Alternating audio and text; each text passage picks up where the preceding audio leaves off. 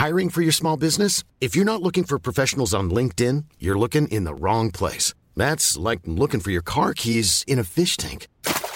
LinkedIn helps you hire professionals you can't find anywhere else, even those who aren't actively searching for a new job but might be open to the perfect role. In a given month, over 70% of LinkedIn users don't even visit other leading job sites. So start looking in the right place. With LinkedIn, you can hire professionals like a professional. Post your free job on linkedin.com slash people today.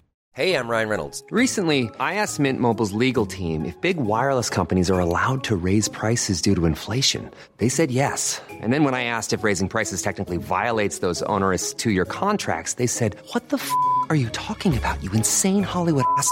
So to recap, we're cutting the price of Mint Unlimited from $30 a month to just $15 a month. Give it a try at mintmobile.com slash switch. $45 upfront for three months plus taxes and fees. Promo rate for new customers for limited time. Unlimited more than 40 gigabytes per month. Slows. Full terms at mintmobile.com. There's never been a faster or easier way to start your weight loss journey than with PlushCare. PlushCare accepts most insurance plans and gives you online access to board-certified physicians who can prescribe FDA-approved weight loss medications like Wigovi and Zepbound for those who qualify. Take charge of your health and speak with a board-certified physician about a weight loss plan that's right for you. Get started today at plushcare.com slash weight loss. That's plushcare.com slash weight loss. plushcare.com slash weight loss. sur plusieurs sujets en même temps. Et en même temps, ne pas tomber dans le piège de la superficialité. Lorsqu'on commence quelque chose, on va au fond des choses. Bienvenue sur Nouvelle École, le podcast pour sortir des sentiers battus où je vais à la rencontre de gens passionnés au parcours atypique. Cette semaine, j'accueille Michel Lévy Provençal. Michel est entrepreneur, il a notamment fondé TEDx Paris, l'échappée volée, Brightness, c'est un connecteur expert qui dédie sa vie à l'innovation et à la transmission. En passant, il a aussi cofondé Rue 89. On parle de trouver sa voie et des décisions qu'il a dû prendre pour aujourd'hui vivre de sa passion. On parle de ne pas être dans les cases et de transformer ses faiblesses en force. Je lui demande comment faire pour ne pas être largué et il me détaille ses impressionnantes routines d'apprentissage. Enfin, j'essaye d'obtenir un cours particulier de prise de parole en public. Pensez à vous abonner sur Apple Podcast, iTunes, n'importe quelle application, c'est ce qui m'aide le plus et bonne écoute. Bah, très bien, on peut, on peut commencer. Ouais. Donc, euh, je suis très content d'être avec euh, Michel Lévy-Provençal. Salut Michel. Salut Euh, on est dans tes, dans tes locaux de ta société Brightness. Ouais. Je vais faire un peu de, de présentation sur toi, comme je fais souvent au départ. Euh, Il y a beaucoup de choses à dire. Tu es né au Maroc. Ouais, à Casablanca. Ouais. Tu es ingénieur de formation. Tu es passé par les beaux-arts. Mm. Ensuite, tu as fait tout un tas de choses. Je sais que tu as commencé des projets entrepreneuriaux, puis il y a eu la bulle Internet qui est passée par là. Mm. Euh, tu es allé, tu as cofondé Rue 89. Mm. Ensuite, tu allé travailler à Fran- euh, France 24. T'es ensuite, tu as ensuite monté TEDx Paris, qui est la licence française de la conférence TED, qui a été créée aux États-Unis dans les années 80. Ouais. Euh, c'est autour de cette conférence TEDx Paris que tu as créé cette société Brightness, Mm. qui est une société justement où tu vas donner du- des conseils euh, aux speakers et où tu vas aussi aider, je crois, les grandes entreprises à euh, se mettre à la page en fait du monde, du monde qui avance, si Ouais. j'ai bien compris. Oui, on, fait, on fait cela, effectivement. Et, euh, et à, à la suite de TEDx Paris et du succès, tu as aussi créé l'échappée volée, qui est donc la, un peu la version euh, action de, de, la, de TEDx Paris, qui est un peu une, une sorte de think tank. Et là, tu dis un, un do tank pour, euh, pour l'échappée volée. Et euh, d'ailleurs, il y a tout un tas de personnes euh, que, que te- tu as eu à l'échappée volée qui sont passées sur Nouvelle École. De mémoire, juste euh, Paul Ouais. euh, Jean-Charles Samuelian. Mhm. Euh, donc voilà, il y a tout un tas de choses euh, dont on peut parler. Et surtout, que ce qui frappe, je trouve, on va parler de toutes ces choses. Mais euh, ce qui me frappe quand euh, je regarde ce que tu as fait, quand je regarde ton parcours euh, et quand je lis ce que tu écris ou tes conférences, quand je regarde tes conférences, c'est il y a, y a un grand optimisme chez toi. En tout cas, vis-à-vis du futur, tu as aussi écrit un livre. Enfin, en tout cas, tu as sorti un livre qui s'appelle, euh, je crois, c'est Demain, Territoire de tous les possibles. territoire de tous les possibles. Et donc il y a un grand optimisme et euh, en- ça m'a vraiment frappé en lisant ces trucs-là. Je me posais cette question est-ce qu'on est dans un pays, selon toi, qui est un pays pessimiste ou qui a peur du futur? Déjà, tu as fait une présentation très complète et dans un temps très court. Euh, merci, ça va- ça va m'éviter de la faire. Non, non, mais c'est euh, bon, ramener comme ça euh, tout en un seul bloc. Euh, ça, ça fait un peu, euh, ça fait un peu beaucoup de choses et on a l'impression d'aller dans tous les sens. J'ai parfois aussi l'impression d'aller dans tous les sens, mais, mais en réalité, je m'aperçois qu'il y a effectivement un, un point commun. Euh, je sais pas si c'est l'optimisme, euh, le point commun. Euh, Est-ce qu'on est dans un pays euh, pessimiste? Je pense que on a, on a quand même du mal à appréhender, euh, à appréhender la perspective euh, du changement. Euh, moins maintenant depuis quelques années et, et, particulièrement moins depuis ces six derniers mois. Je pense aussi qu'on a euh, probablement plus de difficultés à se projeter dans le futur que euh, certaines cultures et en particulier aux États-Unis. Je parle même pas de l'Asie où effectivement euh, ou même de zones comme l'Inde ou, l'Afrique où, des, des, bons, des bons ont été faits en quelques années seulement, des, des leapfrogs ont été faits en, quelques années seulement. Je pense que c'est dû simplement au fait que on fait partie des, des vieux pays riches euh, et du coup on est plus conservateur. Euh, même par rapport aux États-Unis, euh, les États-Unis est un pays assez récent finalement. L'histoire américaine est quand même une histoire très récente. Et du coup, euh, oui, on est probablement un peu plus pessimiste que les Américains et que, que les Chinois, que les Indiens, que les Africains.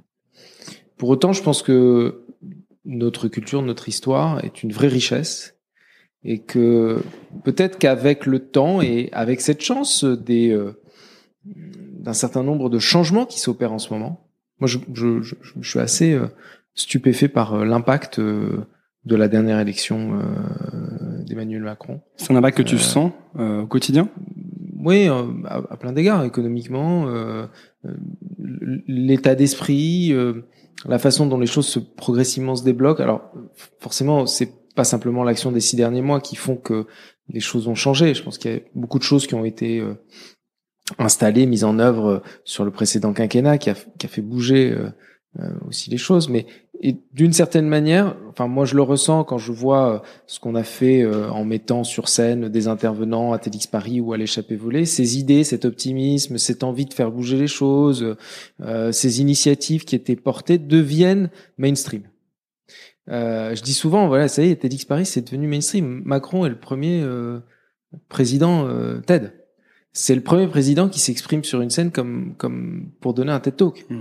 Euh, il a il a, il a d'une certaine manière, je pense qu'il a dû s'inspirer aussi de toute cette euh, culture, de euh, cette logique d'écosystème, de communauté. Euh, il, il, a cela dans son ADN. Et, et, et du coup, ce qu'on fait depuis quelques années maintenant, depuis 2009, euh, ça y est, c'était d'avant-garde. Je parle de, de, de TEDx Paris. Hein, euh, ça commence à devenir mainstream. Ça commence à rentrer dans nos cultures. Alors beaucoup reste à faire évidemment. Et, euh, et c'est pour ça que je reviens juste sur ta question. Euh, ce qui me caractérise, je pense pas que ce soit l'optimisme. Je pense que c'est la recherche permanente, euh, à la fois de la nouveauté, euh, c'est l'exploration, c'est l'identification des sujets, des initiatives émergentes, et de faire connaître au plus grand nombre, donc la transmission, de ce qui mérite d'être connu. Voilà. Et ça, euh, que ce soit au travers euh, d'initiatives comme euh, Josh Fire sur les objets connectés, que ce soit Rue 89 avec l'émergence d'un nouveau mode de journalisme, que ce soit TEDx Paris, que ce soit l'échappée volée, euh, c'est un élément euh, constitutif de chacun de ces projets. Qu'est-ce qui fait que toi, tu n'es pas justement conservateur ou tu n'es pas effrayé du futur? Mais que tu es plutôt toujours en train d'aller chercher ce qui est nouveau, ce qui bouge et ce qui va faire, ce qui va finalement détruire ce qui existe actuellement. Je sais pas si je suis pas un conservateur. Enfin, je serai forcément un jour un conservateur. Je sais pas si je. Peut-être que pour certains, je suis un conservateur. Je suis. Oui, mais dans ton parcours, jeune, on garde vraiment parcours, une. Effectivement, oui. Euh, ce qui, je pense que c'est euh, c'est cette envie de, en permanence, de découvrir euh, ce qui arrive. Euh, après. Mais tu sais d'où ça te vient, ça? Va pas faire de la psychanalyse de comptoir, mais je pense que j'ai aussi grandi dans un environnement euh, euh, où, euh, de par euh, les centres d'intérêt des personnes avec qui j'ai grandi, qui m'ont élevé, ont toujours été fascinés par la nouveauté, par l'innovation, par par, par l'émergence. Et du coup, oui, j'ai dû avoir ça euh, très tôt. Hmm. Et, euh, et, je, et je le conserve et je le cultive et j'essaie de le transmettre aussi. Euh, c'est une passion, c'est une vraie passion. Je dis souvent, euh, en fait, j'ai la chance. Il y a peu de gens, je pense, qui ont cette chance-là. Vraiment, c'est une chance de vivre de ma passion. Du coup, quand je me lève le matin, j'ai pas l'impression de travailler. Ça a toujours été le cas? Non, non, non, ça n'a pas toujours été le cas. C'est, j'ai longtemps euh, euh, travaillé dans un bureau à la défense, faire des choses qui n'étaient pas forcément très marrantes. C'était après tes Euh, études d'ingénieur? Ouais, ouais, j'ai fait euh, j'ai fait des études d'ingénieur. Je suis allé travailler dans un cabinet de conseil ensuite, euh, mais aux premières heures de l'internet. Hein, C'était en 96, entre 96 et et 2006, je veux dire. Où, euh, bon, alors évidemment, c'était les premières heures d'internet, euh, donc c'était euh, passionnant, mais mais j'étais pas sur des projets super euh, fun, quoi. Et donc euh, et donc en 2006, j'en ai eu un petit peu marre de, de ce monde-là. Et j'ai toujours eu une passion pour les médias. Et, c'est comme ça que j'avais des copains à Libération. C'est comme ça que j'ai initié la l'aventure rue 89 euh, avec des anciens de Libé. Euh, en me disant, ouais, je peux plus rester dans ce monde-là. Il faut, faut que je fasse quelque chose qui me plaît vraiment. Et euh, à l'époque, créer un média pour moi, c'était euh, c'était génial, quoi. Je, je trouvais ça. Je bloguais. euh, Tu bloguais déjà? Ouais, je bloguais. je- en fait, mon premier blog date de, de 97, 98. Ça s'appelait pas blog, quoi. Ça s'appelait web server euh, Hmm. à l'époque, mais MLP web server. Ouais, à ce moment-là, en fait, j'écrivais un, déjà. ouais. un early adopter un peu de.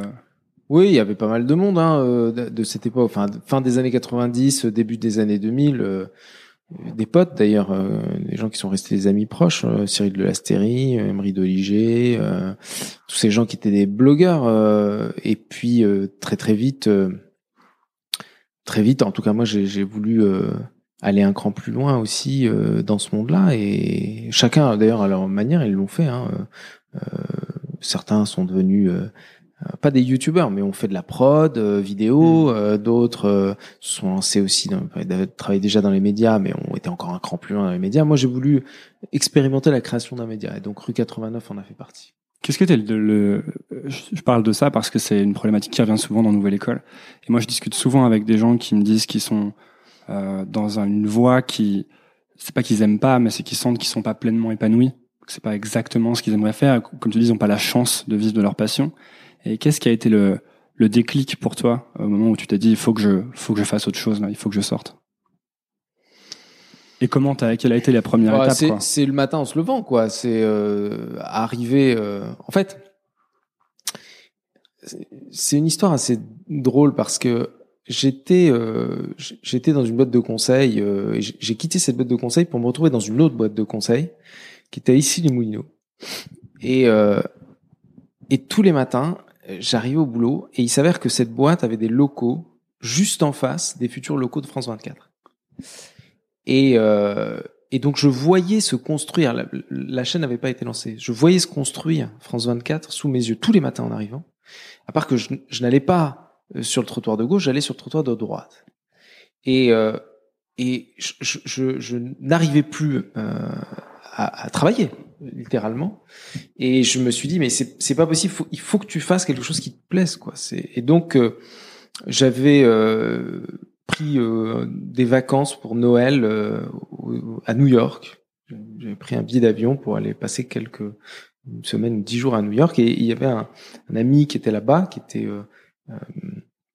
un journaliste qui couvrait les US pour pour Libération, Laurent Mauriac, avec qui je prends un, un pot un soir et qui je dis mais j'en j'en peux plus euh, il faut que je me retrouve dans un média euh, je je t'as pas, pas je sais pas n'en- n'embauche pas tu, euh, j'en peux plus en plus il y a plein de choses à faire je pense qu'on c'est le début euh, l'époque de, de de la transformation de des médias par par la, la révolution du, du net et je dis mais il y a peut-être aussi les moyens de créer un nouveau type de média qui serait 100% internet et, là il me dit mais tu sais, je vais quitter Libération avec quelques copains et on va créer un média aussi.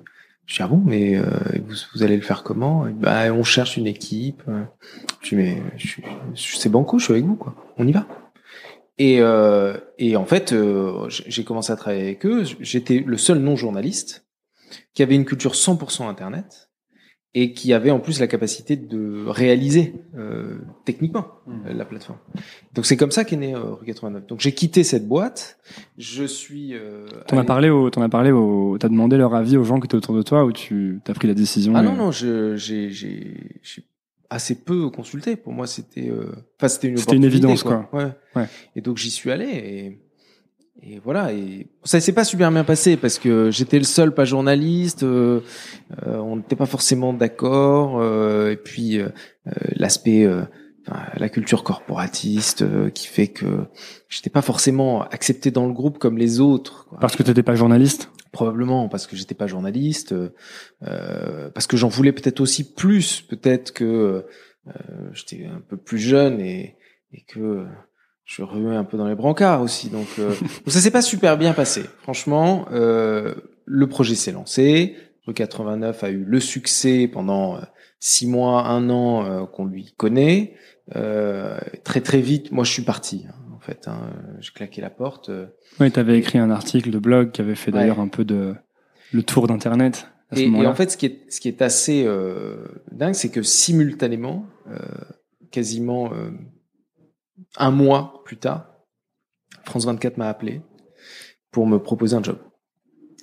Donc c'est fou. Ironie de l'histoire. quoi. Ouais, ironie de l'histoire. quoi. Euh, et du coup, euh, j'y suis allé. Mais tout a Mais je pense que commencé. France 24 m'aurait pas proposé si j'avais pas eu euh, l'expérience rue 80. Oui, voilà, c'est ça. En fait, tout a commencé par. euh, Est-ce qu'on peut dire que tout a commencé par le moment où tu as commencé à dire à des gens que tu voulais faire autre chose, en fait? C'est possible, ouais. Hmm. C'est possible euh, que ça se soit passé comme ça, mais euh, franchement, c'est une, une construction a posteriori parce que Bien quand sûr. tu le vis, tu vois, tu, tu te poses pas la question, tu Hmm. fonces, tu y vas. Et, euh, et cette expérience, euh, rue 89 et France 24, moi, j'ai une expérience extraordinaire. France 24, Je- c'est des années euh, fantastiques. Je, je dormais très peu, je travaillais comme un dingue parce que j'adorais ça. J'y étais le week-end. Une chaîne 24-24, 7 jours sur 7. Donc Ça veut dire quoi Tu dormais très peu? Bah, ça veut dire que j'étais pleinement sur ces projets-là, j'étais pleinement investi euh, aussi dans, dans l'écosystème euh, innovant. C'est l'époque de la cantine Silicon Sentier, c'est l'époque des barcamps, euh, c'est l'époque euh, qui précède hein, euh, Télix Paris aussi. Hein. Mm. Là, on est en, en 2007, 2008. C'est le début de l'émulation startup. Ouais, c'est bah, ça commence, ça commençait. J'avais déjà eu une expérience startup moi dans, dans les années 2000, mais euh, qui s'était pas super bien soldée comme beaucoup de monde. Mais, mais, euh, C'était quoi Il y avait eu la crise et puis euh, il y avait eu le 11 septembre, tout ça. ça. Oui, oui, oui. En fait, c'était un, c'était avec des anciens de, de, de la boîte de conseil dans laquelle je travaillais. Euh, en fait, j'avais travaillé sur plusieurs projets qui touchaient à Internet, mais qui utilisaient Internet pour pour faire à l'époque, ça s'appelait pas comme ça, mais c'était de la disruption. En fait, on utilisait euh, Internet pour euh, euh, remplacer les systèmes de retail par du e-commerce. J'ai fait de la banque en ligne, j'ai fait de la finance en ligne, j'ai fait du, des systèmes de paiement, de la dématérialisation de procédures pour pour le service public. Et, et avec des anciens de cette boîte, j'avais créé un j'avais créé une bourse alternative. On avait créé une bourse, bourse alternative qui euh, cotait les valeurs du CAC 40 entre 18h et 22h. Donc quand la bourse était fermée. Parce qu'à l'époque, il y a eu un boom, à Hmm. l'époque de Seltrade, euh, Consors, Cortal, tous ces brokers en ligne qui permettaient de démocratiser l'accès à la bourse. On revit d'ailleurs en ce moment quelque chose d'assez comparable avec les crypto-monnaies. C'est très drôle. Il y a, il y a quelque chose de cet ordre-là. Je parle de ça, c'était en 99. Hmm. Donc quasiment 20 ans plus tard, on retrouve euh, des, des- des similitudes euh, avec cette, euh, cette époque-là. Et puis euh, 2001 est arrivé, euh, le 11 septembre, euh, évidemment la valorisation de la boîte s'est écroulée parce que euh, il y a eu un crack et voilà, elle a été vendue en petits morceaux. euh. Mais c'était une super Ouais. expérience. Il y a quelque chose que tu as dit tout à l'heure, c'est que tu dis euh, j'étais peut-être un peu moins accepté euh, dans le milieu journalistique chez Rue 89. Euh, Est-ce que ce, ce sentiment de pas être dans la bonne case, c'est quelque chose que tu as, comme tu comme t'en as visité beaucoup des Ouais. cases, est-ce que c'est quelque chose que tu as ressenti ailleurs aussi? Toujours. Toujours euh, être en dehors de, du sérail, euh, pas dans la bonne case, toujours. Mais euh, j'en ai fait un, j'en ai fait presque un, une, une- une théorie quoi. Euh, à tel point que là, par exemple, l'échappée volée, euh, qui est un programme, tu l'as dit, hein, qui prolonge l'expérience TEDx Paris sur un temps plus long, où on expérimente, où on passe à l'action, on s'engage. Donc c'est un événement, c'est une communauté. Euh, c'est un lieu hors des cases. C'est un lieu très différent, c'est un événement très très différent de la plupart des événements sur le sujet de l'innovation dans l'écosystème innovant français, où on mélange les genres. On va avoir des artistes, on va avoir des, euh, évidemment des entrepreneurs, des scientifiques, des philosophes, des éthiciens, euh, des designers. Ça, c'est une première étape. Et puis, on, moi, je suis convaincu, et avec l'équipe, on l'est aussi, que c'est à l'intersection de ces différentes compétences, ces différents mondes, qu'il y a quelque chose de nouveau qui émerge. Et donc, c'est toujours en dehors, en dehors des cases. C'est toujours à la frontière. C'est toujours à la lisière qu'il y a quelque chose d'intéressant qui se passe. Euh, donc c'est pour ça que je dis j'en ai presque fait une théorie quoi. Tu veux dire qu'avant tu le subissais et que maintenant c'est ton mode d'action presque? Ou que tu as pu le subir à un moment? Je pense, oui, d'une certaine manière, c'est il y a de ça. Euh, et je pense qu'aujourd'hui c'est c'est presque devenu, euh, euh enfin c'est accepté quoi. Euh, hmm. Aujourd'hui, euh, les entrepreneurs, les innovateurs, ceux qui créent de nouvelles hmm. choses sont souvent des misfits. Ce sont des gens qui ne rentrent pas dans les cases, qui sont en dehors de en dehors du système. Et, tant mieux. C'est là qu'il y a quelque chose de nouveau et d'intéressant qui se crée. Ouais, mais c'est là aussi qu'il y a un, tout un prix psychologique à payer pour être hors justement du, du, chemin. Oui, c'est le cas plus en France que euh, aux États-Unis, parce que euh, on a. Alors c'est de moins en moins le cas encore une fois, mais on a du mal à être plusieurs choses à la fois, par exemple, en France. C'est louche. C'est soit très superficiel, Autrement dit, on survole les sujets parce qu'on ne peut pas être expert de plusieurs choses. Soit, euh, soit c'est, soit c'est faux. Donc, euh, ce qui n'est pas du tout le cas aux US. Qu'est-ce que tu en penses toi de ça, de cette vision des choses? Moi, je pense que il, je pense qu'il faut être les deux à la fois. Il faut être à la fois euh, sur plusieurs sujets en même temps, sujets qui nous passionnent, qui nous intéressent. Il faut se donner cette liberté-là, quitte à accumuler euh, les casquettes. Et en même temps, ne pas tomber dans le piège de la superficialité. Lorsqu'on commence quelque chose, on va au fond des choses. Et ça, euh, ça, j'essaie de me l'appliquer aussi. Alors, c'est dire qu'il faut finir ce qu'on commence, par exemple? Finir ce qu'on commence. Et quand on aborde un sujet, euh, essayer de le creuser le plus possible, jusqu'à la limite de sa compréhension, de ses capacités, mais mais, mais pas survoler les, les choses. En tout cas, il y a déjà eu des fois où tu as, eu le sentiment d'avoir survolé des choses plus dans le passé, où tu as fait trop de choses peut-être. Je te pose cette question, c'est vraiment, c'est aussi pour moi. Hein. Moi, j'ai tendance à, à faire beaucoup de choses en même temps. Euh, en ce moment, peut-être à rétrécir, à en faire moins. Euh, et donc, c'est toujours une problématique que j'ai, un peu une inquiétude que j'ai parfois. Est-ce qu'il faudrait pas que je fasse qu'une seule chose très très bien, par exemple que ce podcast? Mais j'aime bien aussi écrire. Alors, j'ai envie aussi de, de devenir bon là-dedans, tu vois. Donc euh, bah, je pense que c'est compliqué, surtout quand on entreprend, de faire euh, énormément de choses et, et d'essayer de réussir toutes ces choses en même temps. Euh, il faut un minimum de focus pour avoir de l'impact, pour être euh, pour être bon dans ce qu'on fait. Pour autant, euh, je pense qu'on peut trouver un lien dans plusieurs passions qu'on peut mener en parallèle. je pense qu'elles peuvent s'alimenter en fait. Mmh. Moi, je, je sais que j'ai pas l'impression de faire beaucoup de choses en même temps. Et pourtant, euh, j'ai la chance d'avoir un métier où euh, je côtoie des mondes très très différents. Euh, j'ai déjeuné avec un euh, des pionniers de la biotech euh, ce midi.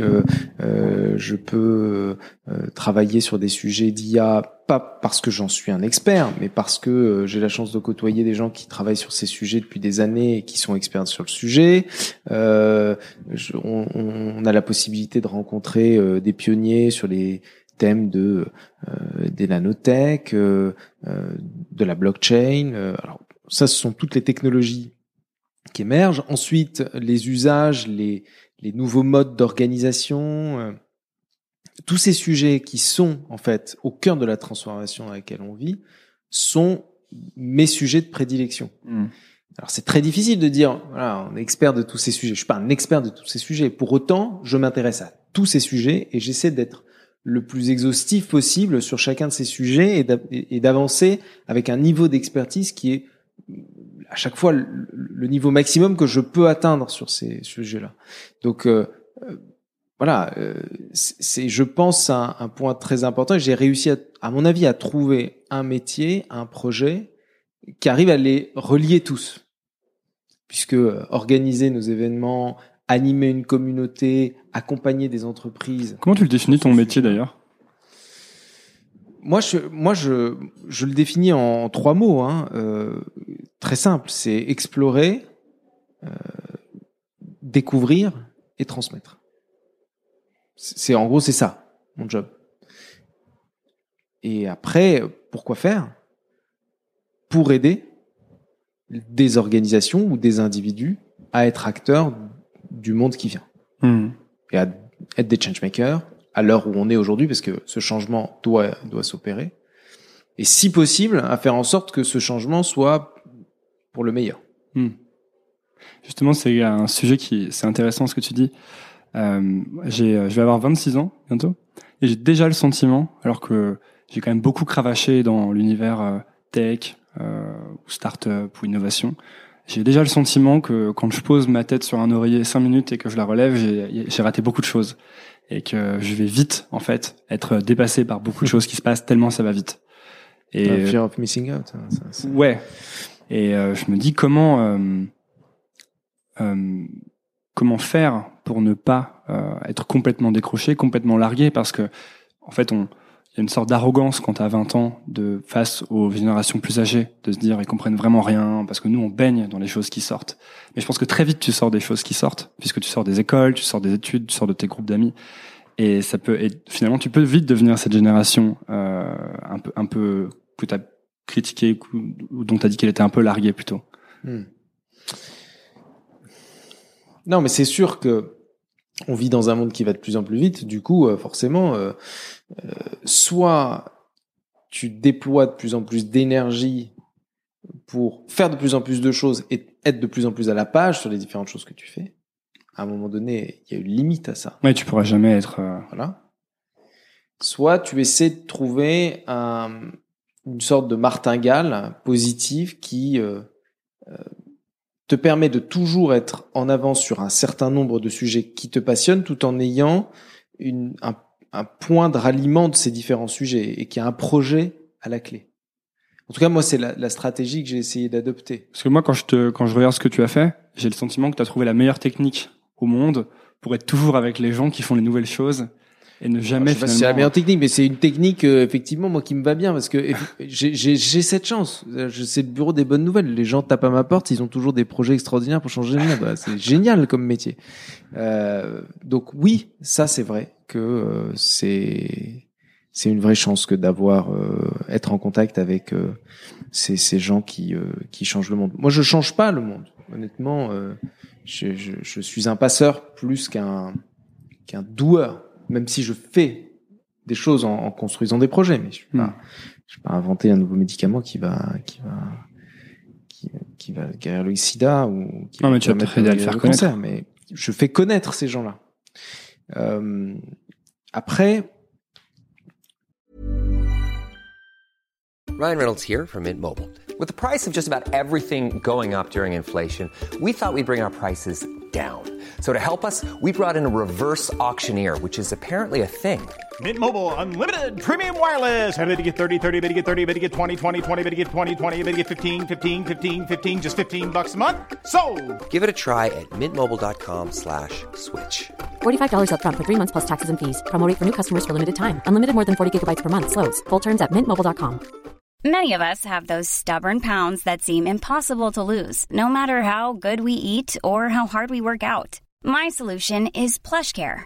PlushCare is a leading telehealth provider with doctors who are there for you day and night to partner with you in your weight loss journey. They can prescribe FDA-approved weight loss medications like Wagovi and Zepbound for those who qualify.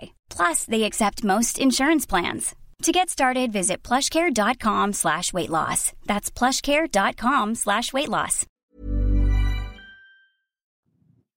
D'abord, par rapport à, il y, a, une chose très personnelle, hein, qui, euh, cette, cette sensation qui, que tu peux avoir de dire, moi, par rapport à la génération euh, euh, qui est au-dessus, qu'est-ce que je peux apporter ou en tout cas est-ce que je suis pas euh, un peu largué parce qu'ils ont plus d'expérience ou la génération qui est au-dessus a le même sentiment à l'égard de la génération euh, qui arrive.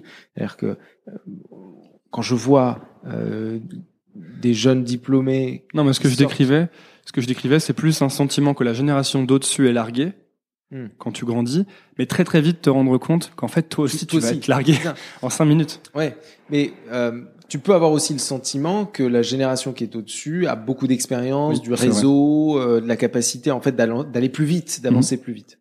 Mais ce que je sais te dire, c'est que de la même façon, mais tu l'as décrit aussi, euh, la génération euh, qui est au-dessus voit l'énergie qui est déployée par la génération qui vient, qui a peut-être moins de responsabilités, donc plus de liberté, euh, et du coup qui peut faire plus de choses, plus d'énergie, plus de capacité à réaliser. Du, du coup, être dans une situation de course aussi à l'égard de cette génération. Je pense que euh, on est on est tous challengés en ce moment, mais à tous les étages, les organisations, les individus, et ça va être de plus en plus le cas.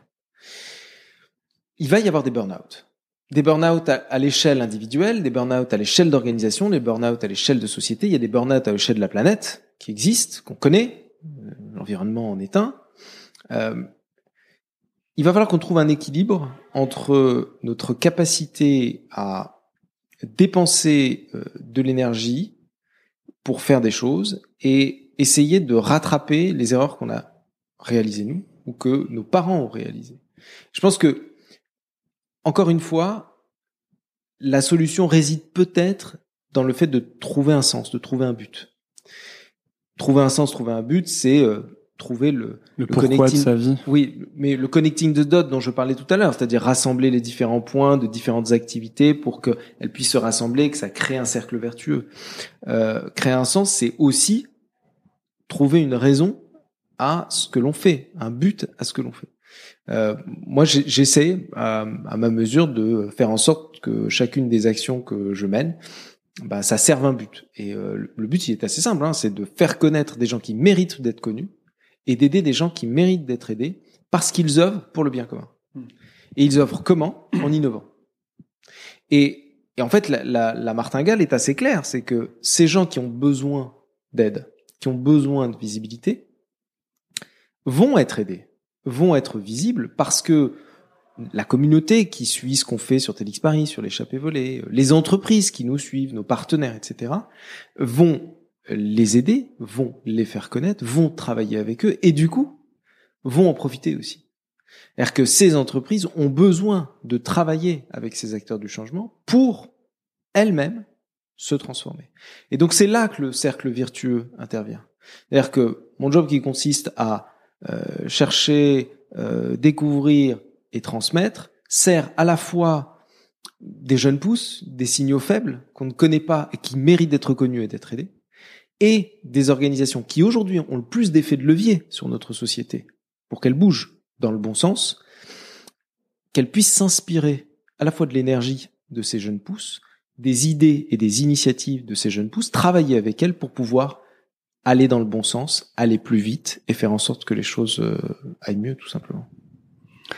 Mais si je suis un, mettons que je sois un jeune entre 20 et 30 ans et que euh, je vois ce changement du monde qui s'accélère et que je vois euh, que je il y a un risque que soit je, je prenne du retard, que je sois largué ou que j'arrive pas à trouver du sens justement.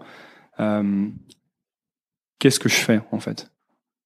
C'est une question assez large, hein, mais comment est-ce que quelles sont les, les, les premières choses que je peux commencer à faire justement pour pas euh, être mis de côté par le la, par le- la grande roue du changement qui, qui emporte tout? Bon, il y, a- il y a des il y a des gens qui ont la chance de, de découvrir leur vocation.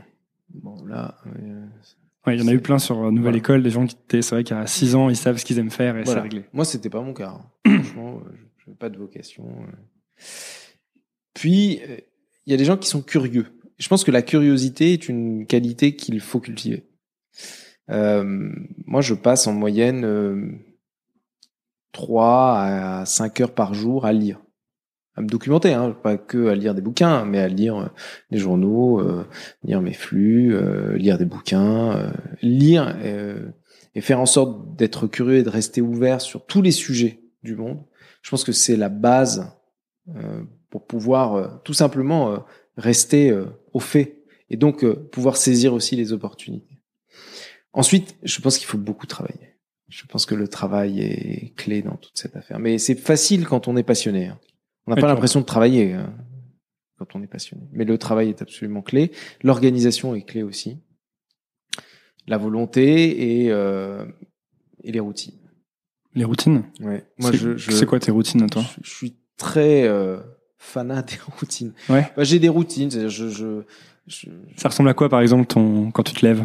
Ouais, je, ça dépend des jours, mais en moyenne trois jours par semaine. euh, je me lève vers euh, 5h30. Euh, je, parce que en fait, je, suis- je suis du matin, donc je, de 5h30 à 8h30, 9h, euh, je bosse.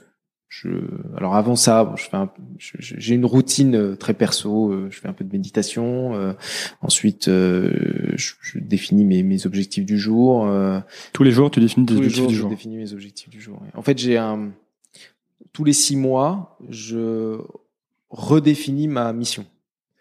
Quels sont les objectifs que je dois mener à court et moyen et long terme? Ça ressemble à quoi un objectif? Oh, ça peut. euh, un des objectifs que je mène, par exemple, c'est depuis à peu près trois quatre mois et c'est une des séquences, c'est de rendre autonome un certain nombre de projets que j'ai lancés, dont l'échappée volée. Donc les délégués. J'appelle- Oui, faire en sorte que euh, je puisse, euh, non pas sortir, mais que ça puisse fonctionner sans que je sois forcément tous les jours dessus ou même euh, en permanence euh, euh, impliqué sur, euh, sur les décisions. Bon, ça, c'est un objectif euh, très simple, hein, qui est basique, mais, euh, mais il se décline en différentes actions et en différentes décisions. Et donc, euh, le fait de relire chacun de ces objectifs tous les matins est une bonne manière de se euh, de s'aligner, d'aligner euh, ses décisions, ses choix, sa vie sur ces objectifs-là.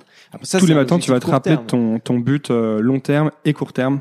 C'est ça? Alors j'ai des j'ai des j'ai des objectifs court terme, long terme euh, et moyen terme. Ok. Alors, je veux pas tous les passer en revue, que Non, non, c'est très sûr. personnel, mais euh, C'est plus la, le process qui m'intéresse. Voilà. Et, et puis euh, tous les matins, euh, effectivement, ça fait partie des, des choses que je me remets en tête.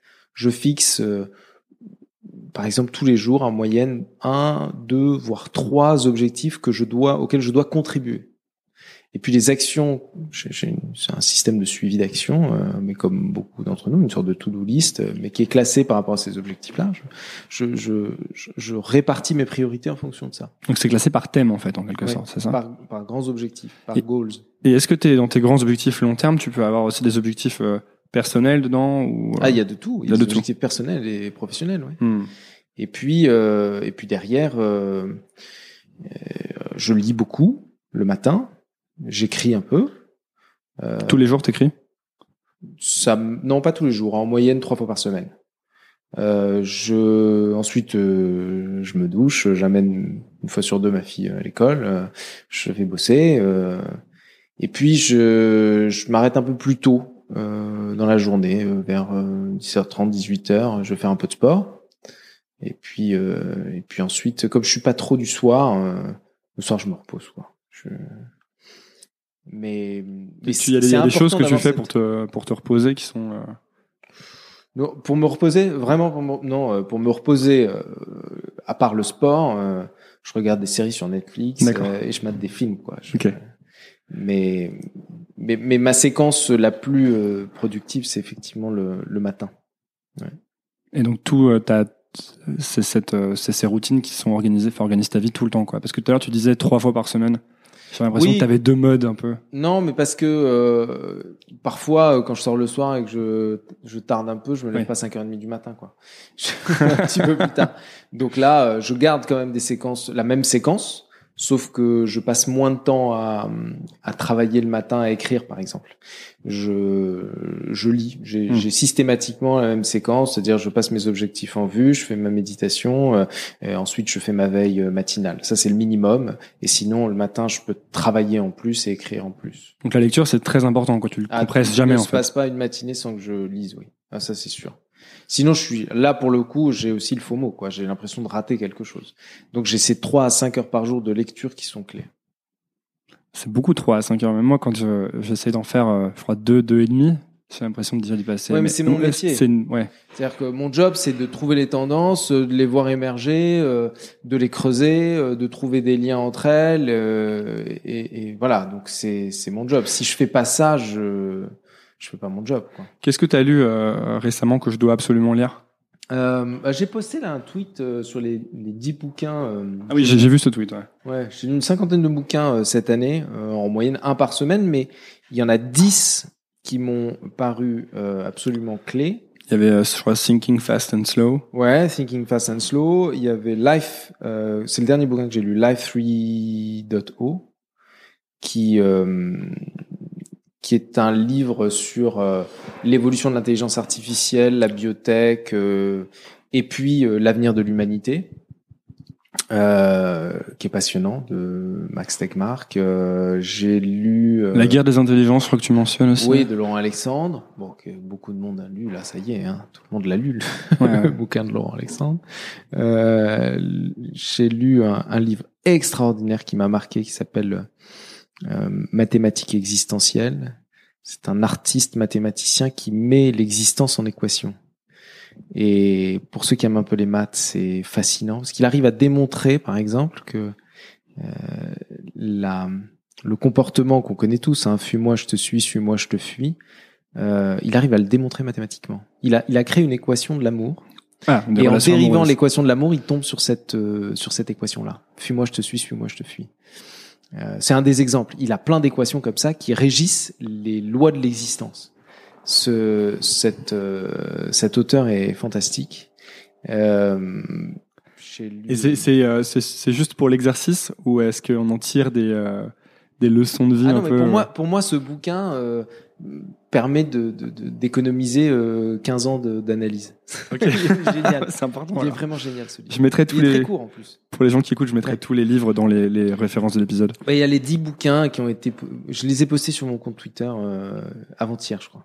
Donc euh, tu disais euh, beaucoup de curiosité et beaucoup de travail.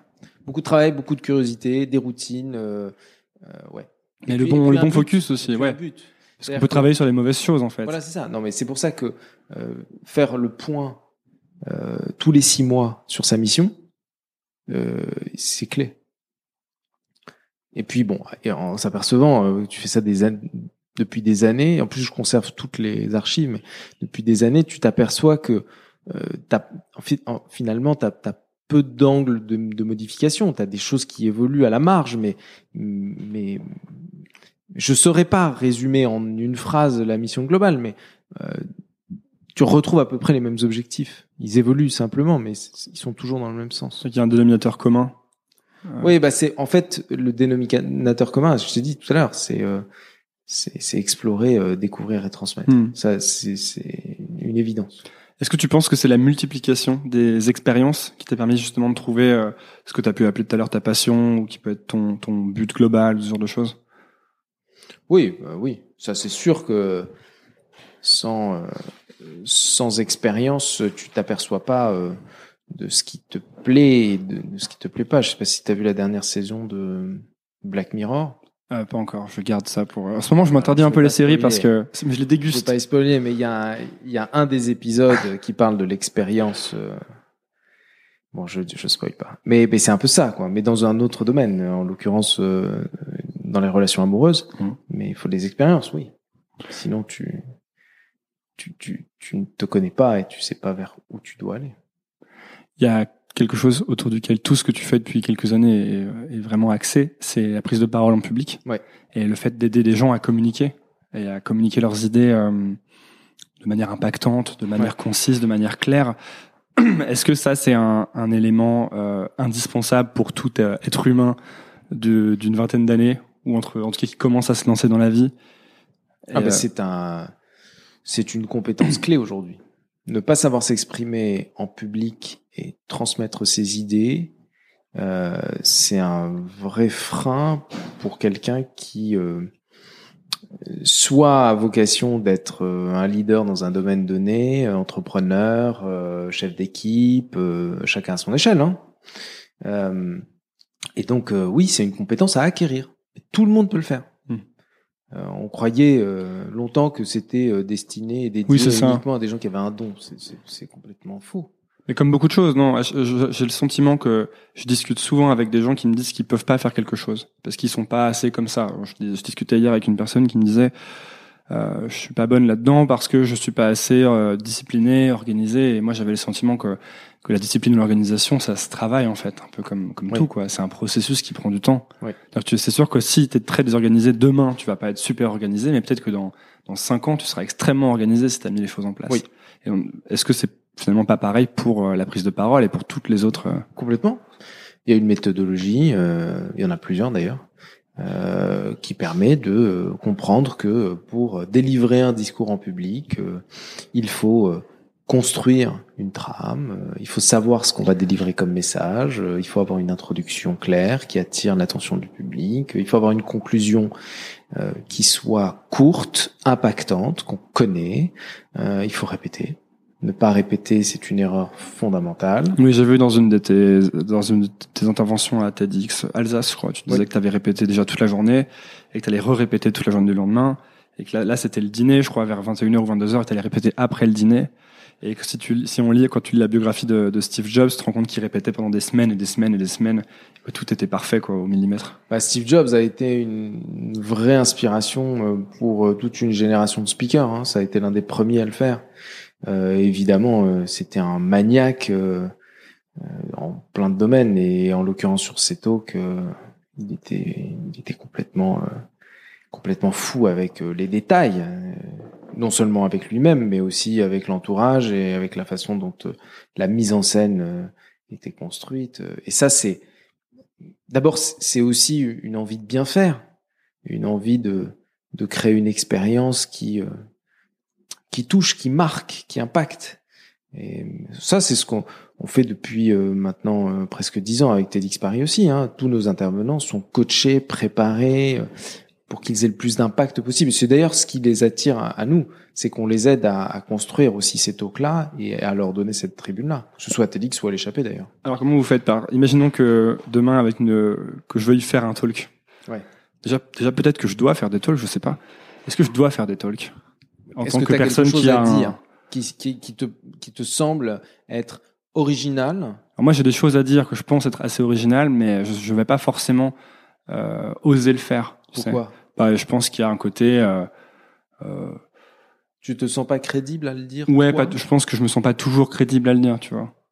Est-ce que c'est quelque chose qui t'est, est-ce que c'est une expérience, est-ce que tu peux le rapprocher à une, le rapporter à une expérience qui t'est propre, que personne d'autre n'a vécu? Ouais, c'est ce que j'ai tendance d'ailleurs à me dire quand j'écris ou quand je publie ou quand je parle. C'est toujours d'essayer de raconter mon histoire qui fait ça. que l'histoire est un peu originale du coup. C'est ça. Parce que tout a déjà été dit en fait. Ouais. Non, mais c'est euh,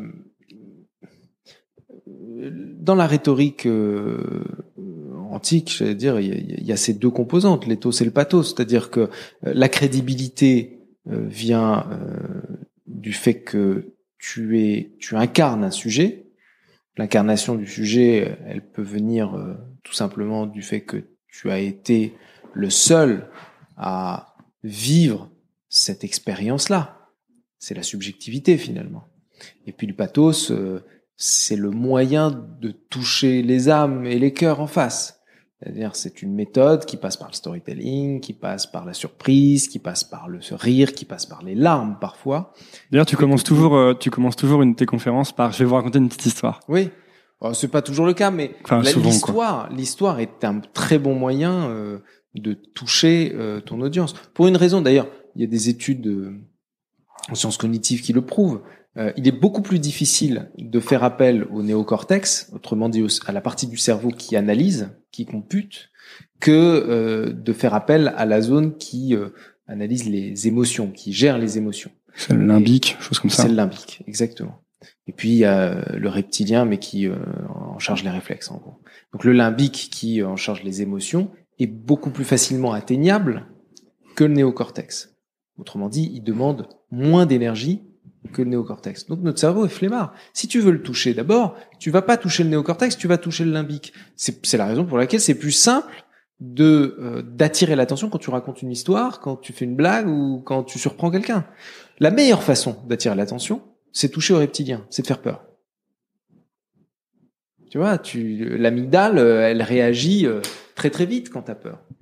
Euh, D'ailleurs, Laurent Alexandre fait très bien ça dans un. C'est le premier talk qu'il a donné à TEDx Paris. Il démarre son talk en disant je suis venu vous parler du tabou ultime, votre mort. Quand allez-vous mourir? La salle est tétanisée. Il a l'écoute de la salle parce que il touche à, la- à une des zones les plus primitives du cerveau et il fait, il fait appel à la peur. Euh, c'est une des méthodes. C'est la méthode la plus radicale. Ça m'étonne pas de Laurent Alexandre. Alors qu'est-ce que vous dites justement? Ok, mettons que demain, je pas demain, parce qu'il faudrait que je prépare un peu plus longtemps. Mettons que dans un mois, je fasse un, une, je fasse un talk. Ouais. Qu'est-ce que qu'est-ce que tu me dirais? Quelles sont les, les, les, vraiment les choses qu'on peut euh, qui immédiatement sont des grosses erreurs que tout le monde fait quand il commence à, à parler? Oh bah déjà, c'est de savoir quel est le message. Qu'est-ce que tu veux transmettre comme message? T'as Quel- un message. T'as un message. Quelle est l'idée que tu veux transmettre? Je dois pouvoir la résumer en une phrase. Quoi. Et c'est souvent ta phrase de conclusion. En tout cas, c'est une phrase qu'on doit être capable de noter, tweeter, euh, mettre euh, en titre de ta vidéo. euh. Et ça, si tu ne trouves pas le message, c'est que t'as pas forcément quelque chose à raconter. C'est pas grave. Tu vois. Hmm. Mais euh, d'ailleurs, il y a beaucoup de gens qui euh, s'écoutent parler, tu vois, mais qui n'ont pas grand-chose à dire. Euh, on en a plein hein, qui viennent nous voir en disant je veux faire un talk. L'idée, c'est quand même d'avoir un message. Si tu n'as pas de message, c'est pas trop la peine de, prendre le temps de préparer ton talk. Une fois que tu as ton message, euh, pour transmettre ce message, euh, il faut passer par différentes étapes. Et parmi ces étapes, la toute première, c'est d'attirer l'attention de ton public. Quand tu montes sur une scène, d'abord tu es flippé. Quand tu montes. Tout le monde est flippé quand, on, quand il monte sur une scène. Ça fait dix ans que je fais ça. Je le suis de moins en moins, mais je sens toujours une pointe de stress, de trac euh, euh, quand je monte sur scène, et c'est normal. Donc la première chose à faire, c'est de connaître son introduction, sa phrase d'introduction. D'abord pour pouvoir être à l'aise sur les 15-20 premières secondes, et ensuite pour pouvoir attirer l'attention du public. Parce que le public décroche, et de plus en plus. Donc tu as 20 secondes pour attirer l'attention. Parce que ouais, maintenant ils ont leur téléphone, ce genre de. Oui. Donc il te faut une accroche forte. Je citais Laurent. C'est un peu comme super stand-up, en fait. Son accroche à Laurent sur l'intro. Il y en a plein d'autres. Hein. Euh, ben Soussan, Alain Ben Soussan euh, dit on va faire un voyage ensemble dans le monde de- des robots euh, en milieu euh, humain. De quoi il nous parle? Tout de suite après, il nous, ra- il nous explique que c'est ici et maintenant que ça se passe.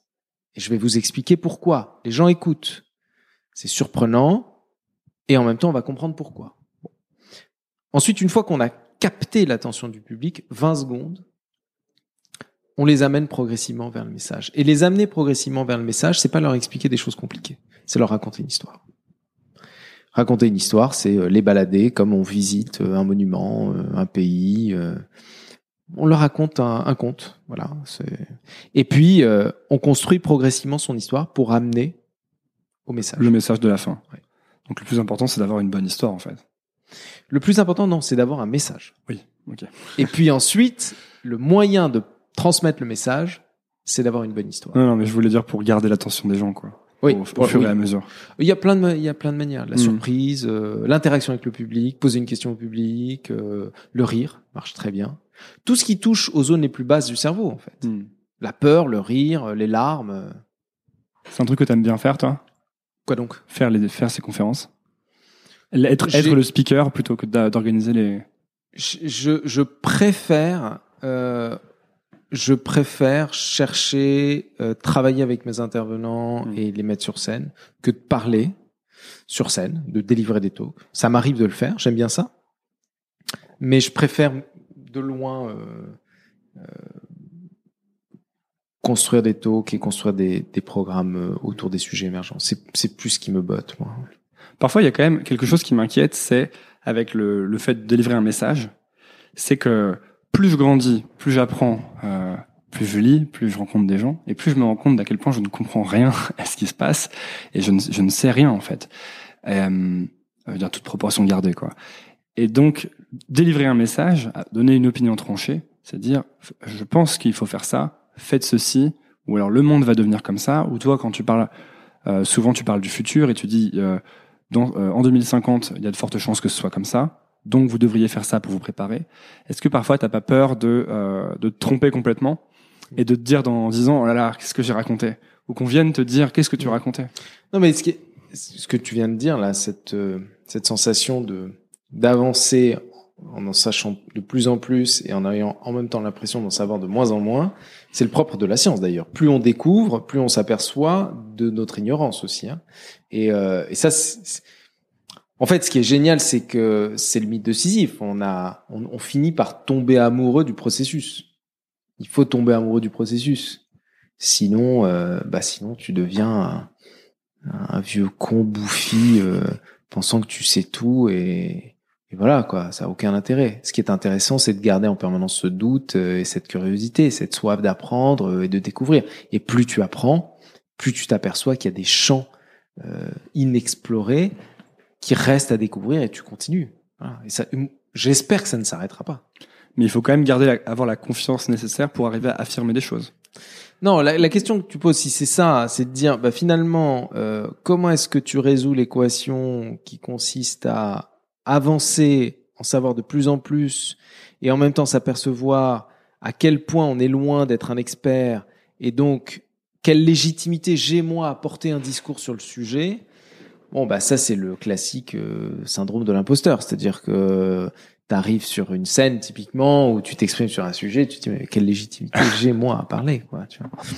Euh, je pense que le syndrome de l'imposteur, on l'a on l'a tous eu euh, et on l'a probablement euh, aussi euh, sur un certain nombre de sujets euh, encore qui sont des sujets euh, parfois un peu complexes euh, et il est bon le syndrome de l'imposteur. Ça évite d'être un vieux con bouffi quoi. Mais mais il est il faut savoir le dépasser aussi un peu. Donc en, en fait, peut-être que la posture, euh, c'est une posture de d'ouverture, de curiosité encore une fois, et de capacité de recul sur soi et de doute. Voilà. Mais euh, mais ça ne veut pas dire non plus que euh, on n'a rien à apporter euh, au débat. De toute façon, on est tous des passeurs. Hein. On n'invente rien. On ne fait que processer des choses qui existent. Après, on met notre sauce à nous. Des fois, elle est, elle est meilleure que d'autres. Des fois, non. Ce qu'il faut, c'est faire en sorte de bien faire son boulot. Moi, moi, je pense que c'est ça le, le rôle de chacun d'entre nous. Bien faire son boulot. Ouais, bien faire son job. Chacun. Son job, c'est pas forcément son travail, c'est sa mission, quoi. Alors justement, est-ce qu'il y a un... Enfin, pas justement, ce n'est pas directement lié. Tu parlais tout à l'heure de tes routines, de tes habitudes, euh, même de ta progression. Est-ce qu'il y a quelque chose que tu jamais réussi à gommer et sur lequel tu as un peu, pff, un peu abandonné quoi? Tu te dis finalement, ça fait partie de moi, un défaut que tu... Ouais, je pense le sport, c'est cool. non, mais je fais, je fais pas mal de sport. Je fais au moins euh, séances par semaine, quatre des fois cinq. Je suis pas un sportif, non, c'est pas, c'est pas mon truc. Mais je, je cours, j'essaie de courir, j'essaie de faire un peu de sport, mais je me maintiens, comme on dit. Ouais, non, ça. Non, après, bien sûr, il y a plein de choses, il y a plein, plein de choses, évidemment. Euh, J'aurais tellement aimé euh, pouvoir avoir euh, plus de capacité euh, d'apprentissage, euh, de compréhension plus rapide de- des phénomènes, des choses que je lis. Des fois, je, comprends pas des trucs. évidemment, c'est évident. Et plus j'avance, ça m'arrive très très souvent de de vouloir aller vraiment profond sur des sujets. de d'acheter un bouquin de rien comprendre quoi et de, et de, et pester parce que parce que j'ai pas assez suivi euh, mes cours de maths ou euh, mes cours de philo ou euh, tu vois c'est voilà c'est j'aurais aimé euh, faire beaucoup plus d'études que je n'en ai fait euh, je suis stupéfait par cette jeune génération euh. bon c'est vrai que je rencontre beaucoup de personnalités qui ont ce genre de profil mais qui font euh, Harvard, Sciences Po, euh, Berkeley, euh, l'ENS. euh, je suis halluciné par cette génération qui est euh, slasher euh, et en même temps avec un parcours académique, mais j'aurais même pas fait, j'aurais pas pu faire une, seule des écoles qu'ils ont réalisées, mais eux les accumulent. Il y a, plein d'exemples comme ça. hein. Euh, de, de- jeunes hein, qui, euh, qui font des qui font des études euh, à rallonge. Ouais, peut-être faire plus d'études. Je pense qu'il faut, il faut, euh, faut pas lésiner sur. Enfin, c'est un truc de vieux con encore une fois de dire ça. Mais faut pas lésiner sur les études. C'est important. quoi. C'est important de d'avoir une bonne, euh, d'avoir un bon background académique. Ou alors de bosser toute sa vie pour le rattraper. Eh ben, merci beaucoup, euh, Michel Lévy Provençal, d'être venu sur euh, Nouvelle École. Merci, merci à toi. Antoine. Normalement, je finis en disant euh, quel conseil tu donnerais à une version plus jeune de toi, mais je crois que ta réponse euh, de d'avant euh, Ouais. englobe un peu ça, quoi. Ouais. Ouais, je pense. Donc merci d'être venu sur Nouvelle École. Euh, voilà. Merci. Salut. Merci d'avoir écouté. Si ça vous a plu, pensez à vous abonner sur iTunes ou Apple Podcast en cherchant Nouvelle École. C'est la première étape. Ensuite, vous pouvez encore plus m'aider en donnant une note au podcast, 5 étoiles de préférence. Ça se passe dans la section avis de iTunes ou de l'application podcast et ça aide beaucoup Nouvelle École. Vous êtes de plus en plus nombreux à suivre et ça me permet d'améliorer sans cesse le podcast. Merci à tous. Nouvelle École, c'est tous les lundis sans faute à 17h. À la semaine prochaine.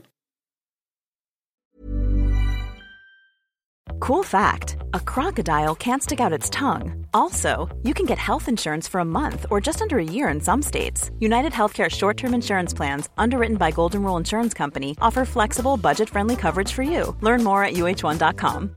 Imagine the softest sheets you've ever felt. Now imagine them getting even softer over time. That's what you'll feel with Bowl and Branch's organic cotton sheets. In a recent customer survey, 96% replied that Bowl and Branch sheets get softer with every wash. Start getting your best night's sleep in these sheets that get softer and softer for years to come. Try their sheets with a 30-night guarantee. Plus, get 15% off your first order at bowlandbranch.com. Code BUTTERY. Exclusions apply. See site for details.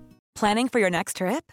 Elevate your travel style with Quince. Quince has all the jet setting essentials you'll want for your next getaway, like European linen, premium luggage options, buttery soft Italian leather bags, and so much more. And is all priced at 50 to 80% less than similar brands. Plus, Quince only works with factories that use safe and ethical manufacturing practices. Pack your bags with high-quality essentials you'll be wearing for vacations to come with Quince. Go to quince.com/pack for free shipping and 365-day returns.